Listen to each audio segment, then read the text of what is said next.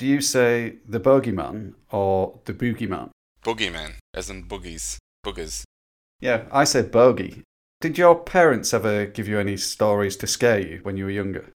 Yeah, we had a few.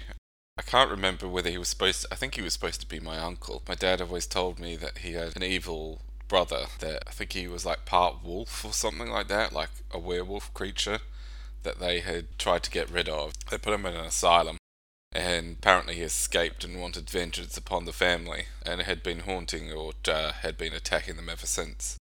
And he said if we weren't good, Uncle Wolfface would, whatever he called him, Wolfie, Wolfie. would sneak in through the bedroom window and gobble us up. Right, so he's going to eat you. Assume so. Huh. Well, we had some our parents told us about when we were younger growing up. In Yorkshire, there was Jenny Greenteeth, and she was um, a green skinned hag who lived in the rivers and canals around where we lived. And if you got close enough to the bank, she would reach out with her spindly arms, drag you under the water, drown you, and, and then eat you. Why are they always so bitter and angry? Why are they just trying to drag you into the water and kill you all the time? I don't know. No friendly monsters, but like ghosts, I suppose. Lob is slightly friendly. He's a big ogre who appears at your door and will do housework for a saucer of milk in a spot by the fireplace. So he's not technically evil, but you still wouldn't really entertain that idea, would you? So what happens if you don't feed him milk? He just eats you. Or He tries to persuade you to get drunk. unusual one. My nan, English nan, my mum's mum, she used to tell us if we were making too much noise in the back of the car that we'd be carried away by the travellers that were following us and would have to go and live with them. Yes, my dad used to threaten me when I used to behave badly. He said he would sell me to the people who come round with pegs and I'd have to live with them. But he added a little twist to it as well, which was quite frightening. He said they would slice my head like it was a leg of ham and eat it in sandwiches. Sounds like he's just added that bit for his own amusement. I think so, yeah. It worked. I mean, I even had a nightmare about it. Obviously, there's quite a lot of these ones, but there's quite famous monsters like Loch Ness and the uh, Abominable Snowman and Bigfoot. I've got some more lesser known ones, probably more personal to me where I grew up in New Zealand and Australia. Have you got some that you could share that perhaps our listeners might not have heard of other than the big ones? I do. Black Annis. She's quite similar to exactly what we've just been talking about. She was a witch who roams the countryside of Leicestershire. She had blue skin, iron nails or iron talons, and she used those talons to grind out a cave for herself in some sandstone, and that's where she lives. And she comes out during the evening searching for children. The gruesome twist with her is that she loves to tan children or lambs by hanging them on trees and then wearing the skin around her waist as a belt. Lovely. I suppose that one is to try and stop kids going out after dark. Yeah, I suppose if you thought you were going to be worn by a mad woman living in a cave, was she a woman or some sort like a? Sounds like she's kind of half creature, half woman. She could transform into a cat. But again, I I think that was one just to scare kids from going out at night time. I'm interested to hear about these ones in New Zealand. I I lived there myself, as you know, Cal, but I didn't get down into some of the mythical creatures. Well, you might have heard of this next one, but probably not by the name and the myth that it's known at. So we'll start with that. The myth is the Māori people used to tell the story of these giant demonic birds called pokai. And back in the day when they uh, came to New Zealand, they claim they used to attack them. Giant, humongous birds, massive talons, monstrous faces, and you know, some of them could be up to 230 kilos, or you know, huge, big, giant birds, and they would fly down and just pick up small children, women, and even some of the men. Just pick them up in the air and sort of mock them, and then just drop them down and watch them get killed, and then just come down and have a feed upon the corpses. This isn't the moa, the giant kind of big ostrich flightless bird, then. Well, they used to kill them as well, apparently, which is how they, you know, first came about. These pokais like to eat moa, and they like to eat Māori as well. Is there any chance that it was real and it went extinct, like the moa? As you know, New Zealand was quite isolated for a long time, and there were some extremely rare and unusual creatures there, like the boa and some lizards. Uh, so there is a chance that this uh, one actually could be real. Have you ever heard of the Haast eagle? Now, this I have heard of on a David Attenborough documentary. I've actually driven through the Haast Pass before, and it's a beautiful place in the country. And I could well imagine something massive swooping around those alpine regions. They were really, really big, and it kind of fits the timeline of this myth. They uh, went extinct around about 100 years after the Māori arrived, mainly because a lot of the moa was their food source, and the Māori were hunting and killing them all. So they think that's why they went extinct, but they've found fossils and skeletons of these ginormous eagles. They were the biggest eagles ever found in the world. So big, you know, 38 feet wingspan you're talking about here, humongous talons. They think they could have actually lifted giant moas, and some of these are, you know, half a ton.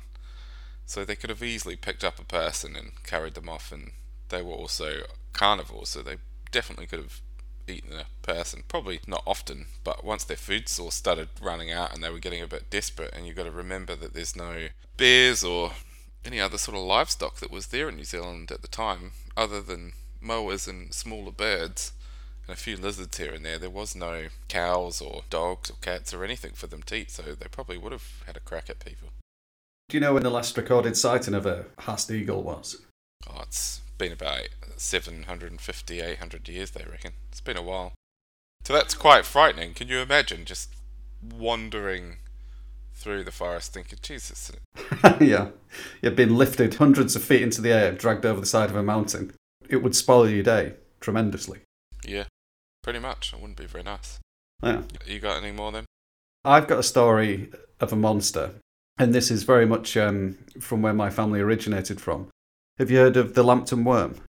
I have actually. I love this one. Yeah. And the story takes place around the River Wear, and my surname is Wearmouth, which is mouth of the River Wear. John Lambton, who was heir of the Lambton estate in County Durham, was out fishing one day, and he decided to skip church because he hadn't caught anything. As soon as church finished, he pulled out this little worm from the River Wear. It was about three feet long, it had nine holes in the side, its head resembled a snake, and it just looked like a little horrible creature. And at this point, an old man walked past and warned him that he'd caught the devil and he should be very careful about how he disposes of it. And John Lambton thought nothing of it. He threw it in the well and he walked off. Oh, Hold on. He was warned by a random old man that he'd picked up the devil.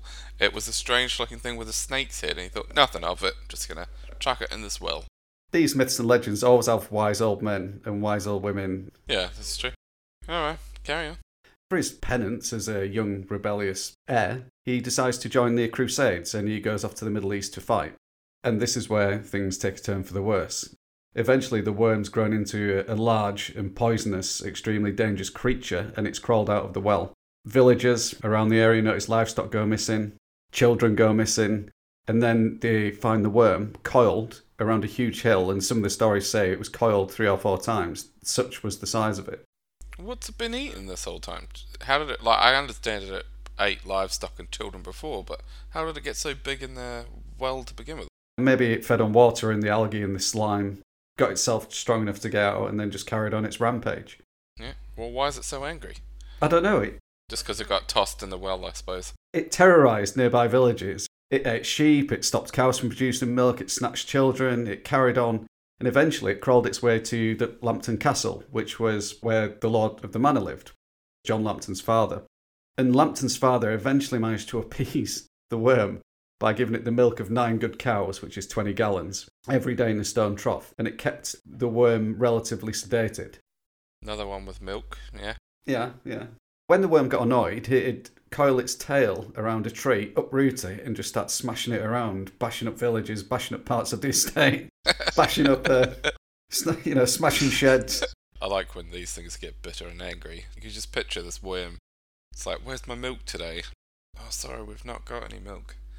Smash! Just crashing through and destroying all the stuff. Yeah, he's kind of like a nasty version of Groot, isn't he, of Guardians of the Galaxy? I mean, a few knights come to try and kill him. The worm quickly dispatched them. No pissing around. Touch me and you get this. Several years later, John Lambton returns from the crusade and he finds his father's estate pretty much destitute because the worms just bled him dry for all the milk, smashed up everything there. He's ruling the roost, and the worm has now crawled into the River Wear and spends its day lounging around there until it decides to go and cause some more carnage. John visits a witch to see how he can actually kill the worm, and the witch tells him it's his fault that the worm exists. And she also says that if he attaches spearheads to his armour and fights the worm in the River Wear, that's how he can beat it. But there's one condition to killing the worm if he does it this way. He must kill the first living thing that he sees, or else his family will be cursed for nine generations and none of them will die in the beds. Which I'm not actually sure is a massive threat in those days because people generally didn't die in beds back then. Hmm. It's quite a hefty consequence that she seems to know about. She seems to know a lot about this worm. Perhaps she's in league with the old man from the beginning. Anyway, so so what did he do? Previously, knights had chopped bits off the worm and it had simply reattached them to itself and carried on killing them. But John attached all his spears, so he basically, his whole suit of armour looked like the guy out of Hellraiser. He went down to the river, he fought the worm, worm around him like a boa constrictor. John probably spun around like the Tasmanian devil, ripping it to pieces, and the worm got chopped into chunks and it all floated off in the stream before it got a chance to reattach itself. So John killed the worm. Well, well done him. So what did he see next? He's got to kill something now. This is where it all takes a little bit of a dark turn. John's father's so excited that the beast's dead that he forgets to release the hound when John blasts his hunting horn and he rushes out to congratulate his son. Obviously, John can't bear to kill his father, so they release the hound that's dutifully dispatched. But it's too late, and the Lambtons uh, suffer the curse. So there's got to be some consequences for them slaying this dog then. Yeah, it was a real family. If you go back in history, the next generation, Robert Lambton, drowned at Newrick. The second generation after him, uh, Colonel of Foot, was killed at Marston Moor. The third generation after him, William Lambton, died in battle at Wakefield. And the ninth generation, which was the last one, Henry Lambton, she said you were going to be cursed for nine generations. He died crossing Lambton Bridge in 1761, and then the curse ended. Hmm. Well, that's uh, certainly suspicious. People do tend to die in battles and wars, but there could be something to it. Yeah, I just love the idea of a worm being paid off by milk, smashing up local infrastructure. I just don't understand why milk, and then it's just so angry it just smashes stuff up. yeah, and then it just lays in a river or coiling around a hill. Chills about in the river. Yeah, that is the Lambton worm. We used to have to sing songs about it at school. I'm not going to do that here. there were songs about it in school. Yeah, yeah, we used to sing about the Lambton worm. You might be a relative of this lot if you're from around that area. Could well be. Do you have any odd ones from New Zealand? Because I do actually believe that the Haast eagle exists, so that could explain the pukai. What about anything else?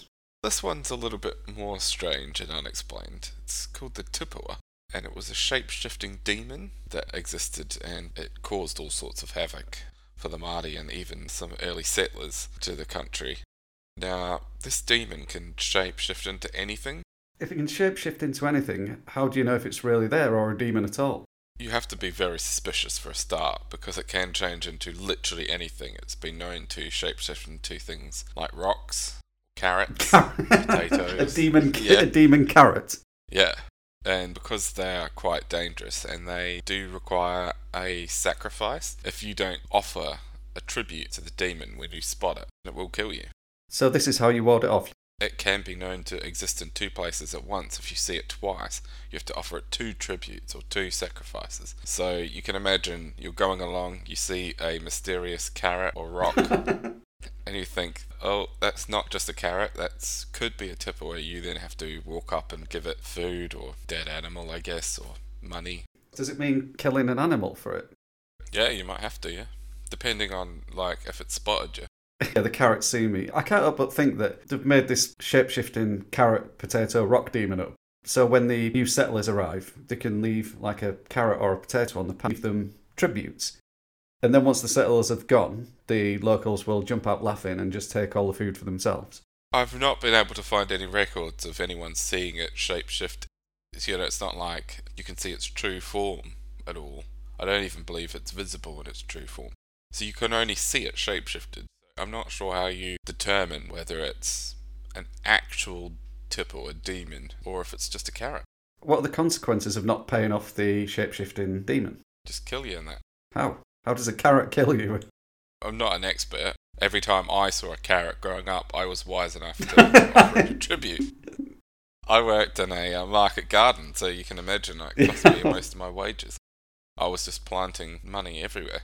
But yeah, I'm not sure. I think it just kills you, just turns into its demonic form and gobbles you up.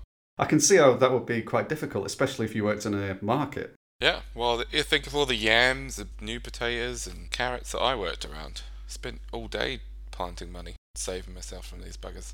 Especially once I read about the Haast eagle existing. Who knows? Maybe this did. You do never know. I think that it was, as I said before, a trick to con people out of stuff. In a more superstitious age, naturally. Well, that's what I would do. I've actually got an even more amusing one, but I'll let you share one more before that. I've put this one in for Kira Lennon, who's an author and a friend of the show. And this is the Hairy Hands of Dartmoor because she's from Devon. the hairy hands of Dartmoor. Alright, go on then. Don't laugh. Don't laugh. Be serious. I'll be serious. Picture this. You're driving down the narrow moor lanes in Dartmoor. There's dangerous countryside either side, especially when it's wet. It's dark. The roads aren't brilliant condition. Imagine the rain belting down. And all of a sudden, a huge pair of hairy hands grabs your steering wheel and rips it to one. Calloused hands, you know, inhumanely strong, and they do the utmost to fight you off the road, spinning the wheel, and make you crash. Yeah. Is this just an excuse for drunk drivers? DUI, as they would call it in America. It's also, I think, to scare children into safe driving their bicycles as well, or even in sidecars. The tale relates to stories there with motorbikes crashing off the side, sidecars splitting, passengers on pillions, seemingly driven off the road by this huge pair of floating hairy hands.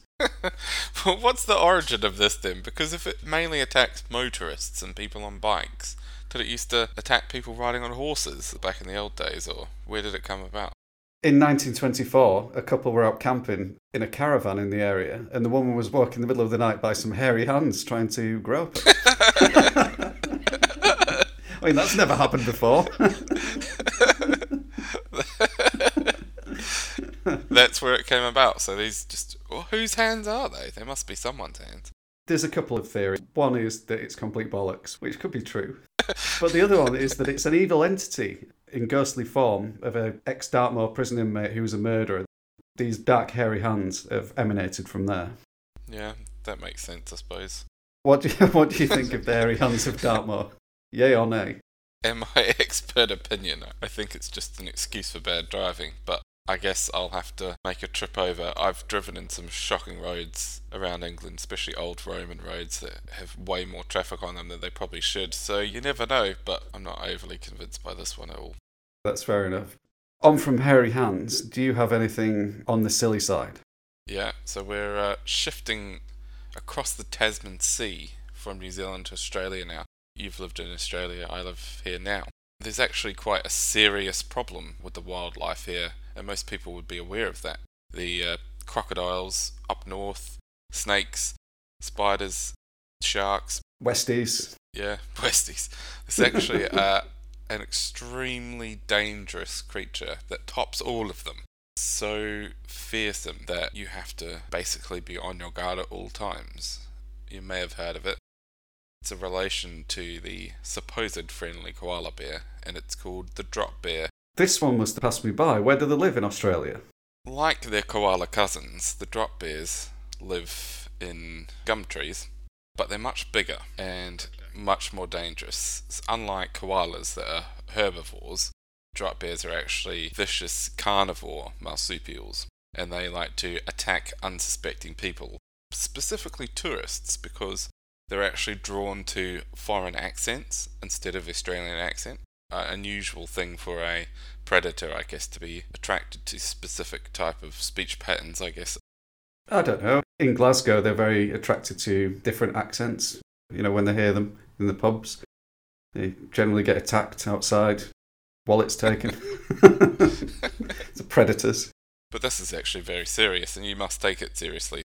The Australian Museum, on their webpage, notes the drop bear or Thylarctos plummetus Is there any repellents to stop these things attacking? I assume that they've got big long claws like the koalas and they scrag you to death. How do you stop them? There's a few major ways to repel these. Obviously, I noted that they don't tend to attack people with Australian accents.